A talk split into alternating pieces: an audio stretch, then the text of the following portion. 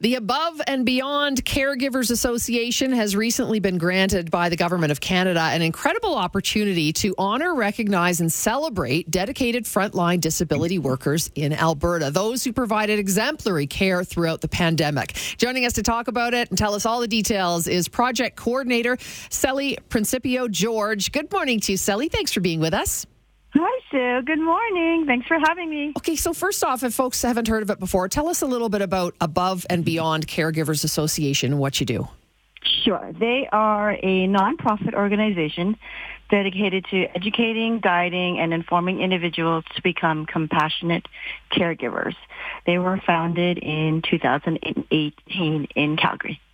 So let's talk about this because this is an interesting setup, Sally. Taking nominations to honor and recognize those deserving frontline disability workers. Tell us about the process and, and how long the nominations will be open for, Sally. Thank you. Yes. So this is a real this is really a call to action. We need families that are currently receiving support for their children or adult family members with disabilities, as well as caregiver, caregivers to nominate their to nominate their peers. So we need nominations from these folks to so that we could um, assemble our nomination committee, uh, and they are made up of leaders in the in disability sector, so that they could select the recipients, um, and then we will recognize them at a ceremony in March.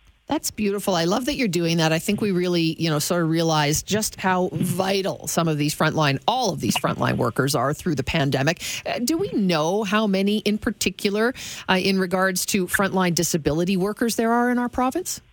That's a really good question. Um, I think from what we know, there are thousands, but we there is no there is no way right now for us to to assess and and gather that information. So we're working on that as part of the association um, to really get an understanding of how how how many there are. Mm-hmm.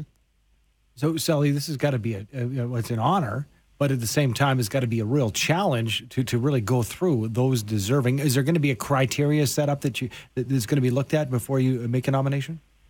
Yes, there is a criteria that um, we have that is um, that the nomination committee will be working with.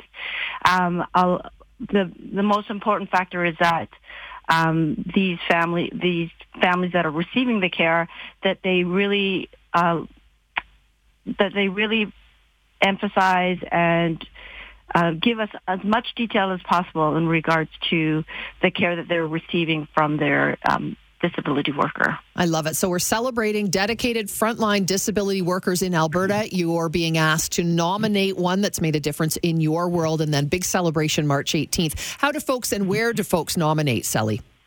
Yes, so the nomination form is currently on the website abassociation.ca.